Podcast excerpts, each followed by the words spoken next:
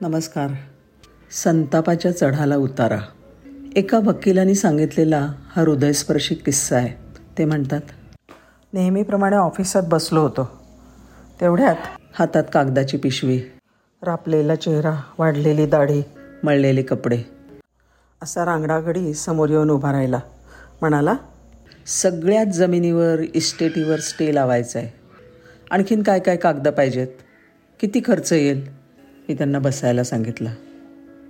सगळी कागदपत्रं तपासली आणि माहिती घेतली. अर्धा पाऊण तास बोलत होतो. त्यांना म्हटलं अजून कागदपत्र पाहतो. तुमच्या केसचा विचार करू. असं करा. चार दिवसांनी परत या. परत आले ते चार दिवसांनी. अवतार तसाच. भावाबद्दलचा राग अजूनसुद्धा कमी झाला नव्हता. ते बसल्यावर मी बोलायला सुरुवात केली. भाऊ मी तुमची कागदपत्र पाहिली.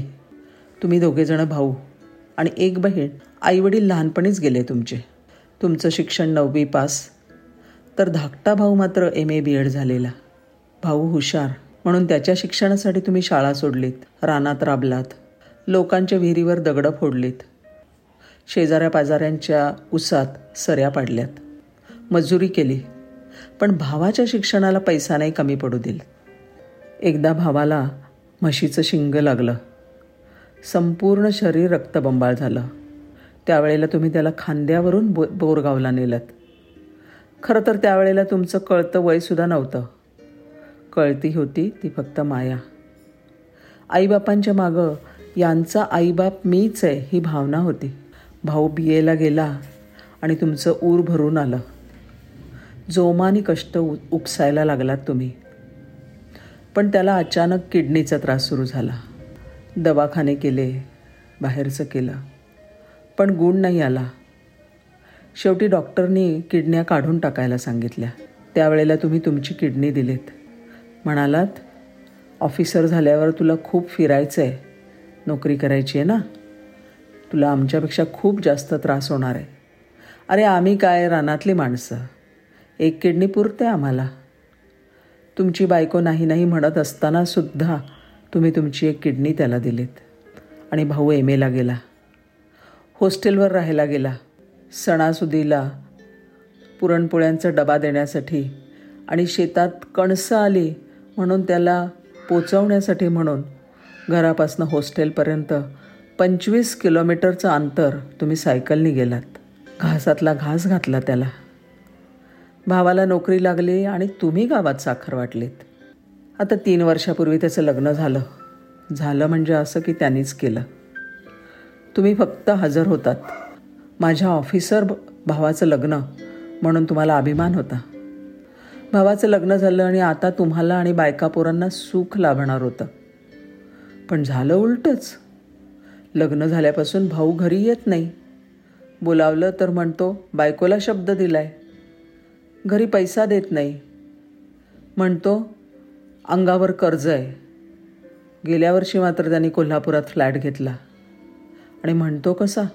की कर्ज काढून घेतलं आहे थोडा वेळ मी थांबलो आणि म्हणालो आता तुमचं असं म्हणणं आहे की त्यांनी घेतलेल्या मिळकतीवर स्टे लावायचा. बरोबर? पक्षकार म्हणाला अगदी बरोबर. मी म्हटलं स्टे लावता येईल.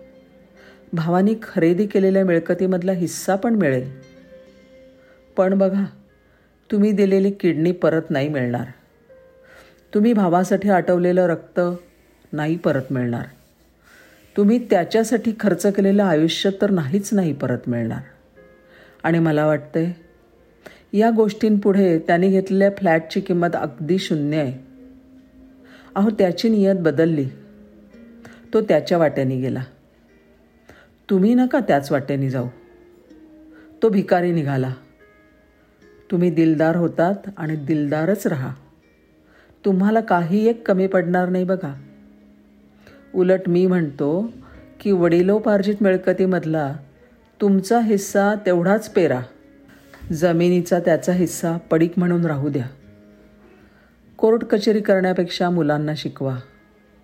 शिकून तुमचा भाऊ बिघडला. म्हणून पोरं बिघडणार नाहीत. त्यांनी दहा मिनटं विचार केला. सगळी कागद पिशवीत कोंबली. आणि डोळे पुसत म्हणाला चलतो साहेब. या गोष्टीला आता पाच वर्ष झाली. परवा तो पक्षकार अचानक ऑफिसला आला. बरोबर गोरागोमटा पोरगा होता. बसा म्हटला. तो म्हणला साहेब बसायला नाही आलो आज. पेढी द्यायला आलो आहे हा माझा पोरगा. न्यूझीलंडला असतो. कालच आलाय. आता गावात आमचं तीन मजली घर आहे. आठ नऊ एकर शेत घेतलं आहे तुम्ही म्हणाला होतात कोर्ट कचेरीच्या वाटेला लागू नको. मी पोरांच्या शिक्षणाची वाट धरली. मला भरवून आलं. हातातला पेढा हातातच राहिला. रागाला योग्य दिशा दिली तर पुन्हा रागवायची वेळ येत नाही. खरं आहे ना?